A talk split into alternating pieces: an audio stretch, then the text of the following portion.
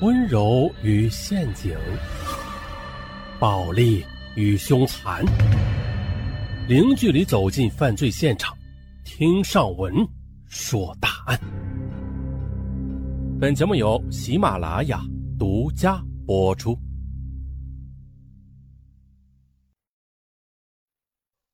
二零零九年十一月二十七日十六时许，大兴发生一起震惊全国的灭门惨案，而凶手竟然是一家之主。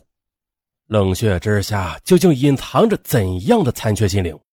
冷酷的背后又是什么让他走上不归之路？听上文说大兴灭门案的背后。灭门，在世界各大惨烈的罪案中时有出现。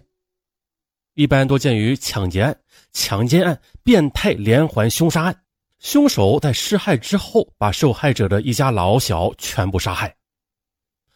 而上文今天说的这起北京大兴区发生的灭门惨案，和以往类似的情景并不相同，甚至啊是更加惨烈、更可恨。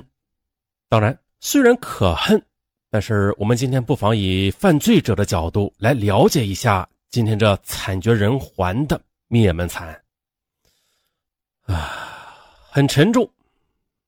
我们从头说起。二零零九年十一月，北京市大兴区发生了一起震惊全国的灭门案。年近三十岁的李磊将自己的父母、妻子、妹妹以及两个年幼的孩子全部杀害。李磊在归案之后，经鉴定精神完全正常。而经过李磊自己的介绍啊，他对父母的积怨由来已久。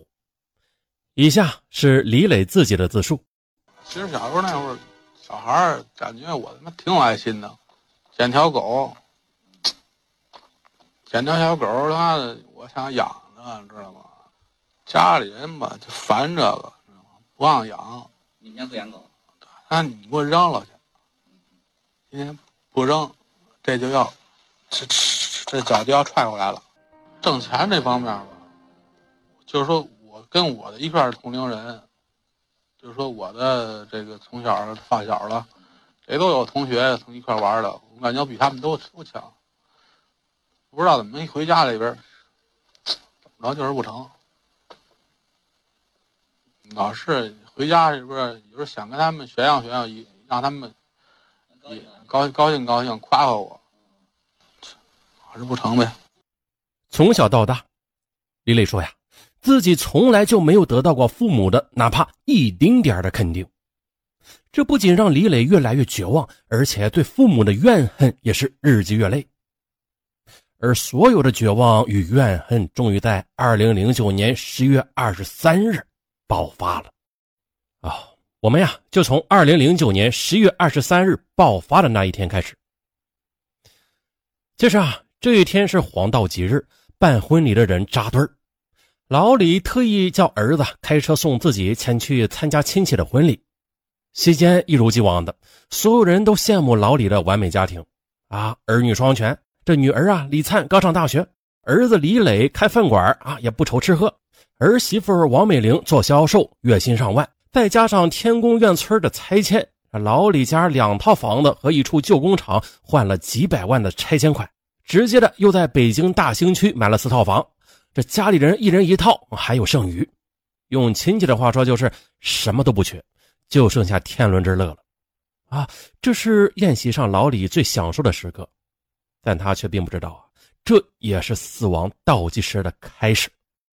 李磊在零九年十二月十九日的供述中是这样说的：“我觉得压力太大，早就有杀了他们的想法，并且在去年就买好了一把刀。”平时就放在随身的包里，有时候也放在车里，但一直没有动手。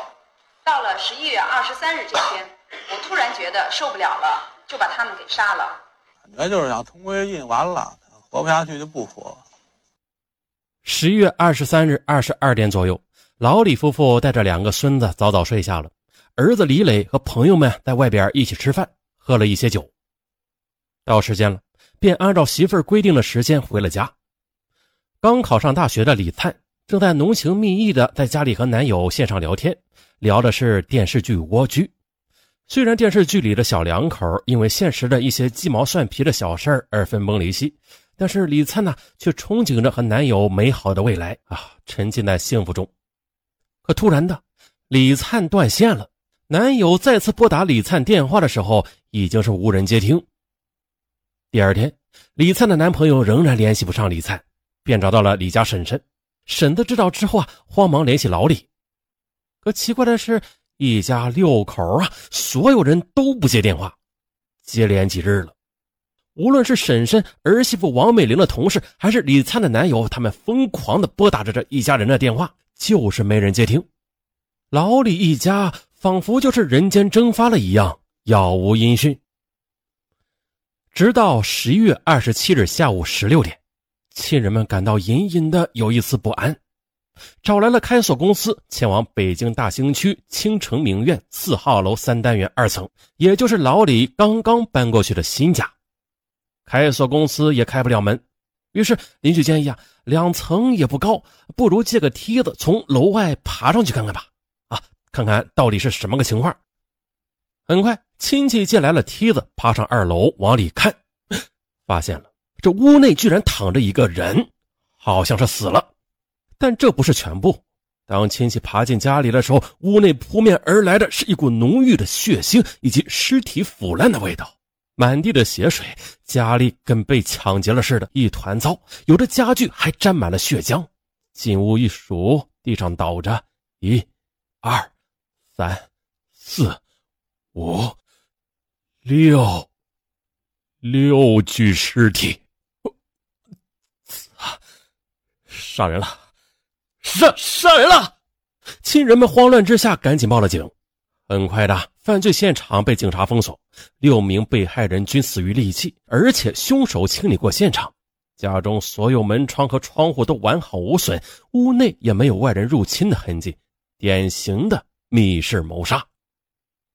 经调查，被害人包括老李夫妇、儿媳妇王美玲，还有两个孙子，小孙子是不到两岁，大孙子六岁，另外还有女儿李灿。可是儿子李磊下落不明，生死未知。据亲人们说，死去的老李淳朴实在，原来是个地道的农民，参加过生产队时就积极肯干，家中排行老大，有一个妹妹。两个弟弟，总的来说呀，是个实实在在的老好人。要说唯一与人有冲突的事啊，那就是在年轻的时候了。那时候老李开了一家建筑材料工厂，据说的赚了不少钱，也有好多账没有要回来。再加上最近的拆迁又得到一笔巨款啊，很多人猜测呀，这是谋财害命。但是呢，老李的拆迁款下来之后，就立马的换成了房产，那旁人轻易的也拿不走。而家中自己人房产分配啊也没有分歧，三套写着儿子的名字，一套写着女儿的名字。特别是女儿还在上大学，对房子根本也没有概念。儿子得了便宜，也不可能埋怨分配不均。啊，那余下的亲戚里，除了奶奶和姥姥，基本也算不上是老李家的遗产继承人，犯不着背上六条人命。嗯。远方无怨，近日无仇的老李家，这一夜之间惨遭灭门。北京城里专案组连夜展开了工作。根据现场勘查和调查走访，发现唯一幸存者李磊的下落。后来又根据李磊儿子班主任提供的线索啊，他最近打电话询问过李磊，说孩子为什么不来上学啊？当时李磊含含糊糊的说自己在外地，然后就挂了，啊，态度十分可疑。与此同时呢，小区监控显示。在十一月二十三日晚，李磊在家人死亡的过程中独自离开了小区。根据种种线索，警方锁定李磊为大兴区特大杀人案的重大作案嫌疑人，展开追捕行动。十月二十七日，李磊的踪迹出现在了开往三亚的火车上。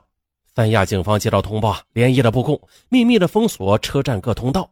但是，当火车缓缓驶进火车站时，乘客鱼贯而出。可李磊却不在其中，三亚警方只好将搜捕范围扩大，机场、车站、码头、宾馆、酒店全面排查。直到二十八日中午，一名疑似李磊的男子入住汽车西站附近的休闲会馆，警方通过会馆的监控发现了，这此人就是李磊。此时的李磊已经换上新衣服，掩人耳目，路过会馆的时候，他没有停留，四处溜达了一会儿，发现没有异常啊，这才放心的回到会馆。鉴于李磊是手刃血亲的重大嫌疑啊，不确定其精神状况，也不确定其身上是否携带了凶器。会馆位置又身处闹市之中，人来人往的啊，再加上李磊入住的房间的楼层又很低，极易逃脱。权衡之下，警方最终决定啊。在会馆外布控，司机在人群比较稀少的地段一举将其制服。下午十七点，抓捕时机终于来临了。警方以迅雷不及掩耳之势将其摁倒制服。当李磊被押上警车的时候，眼神中透出一丝绝望。三亚是个好地方，如果有下辈子，我一定还会再来的。在审讯室中，李磊要了一根烟。烟雾弥漫中，他眼神笃定，没有丝毫畏惧，直接认罪。事情就是我做的，枪毙我就完了，就当我们全家都没有来过。警方继续询问细节，可李磊说起这起残忍至极的杀亲案，他神色很淡然。我是先把我爱人杀了，然后再杀了我妹妹，再然后是我父亲，然后是我母亲，最后。就俩小孩呗，我那俩儿子。从表面上来看，李磊是毫无悔意的，就像是发生在别人家的事一样。一般灭门案的凶手是家庭内部成员时，往往都会有极大的自责，甚至啊用自杀、自残的方式弥补自己的过错。可是李磊却是恰恰相反的，他神态轻松，甚至啊还感觉放下了相当沉重的担子。那。这个男人到底是经历了什么，才能让他杀完六亲之后，这心情如此轻松啊？好啊，我们明天啊再继续说他从小到大都经历过什么。好，明天不见不散。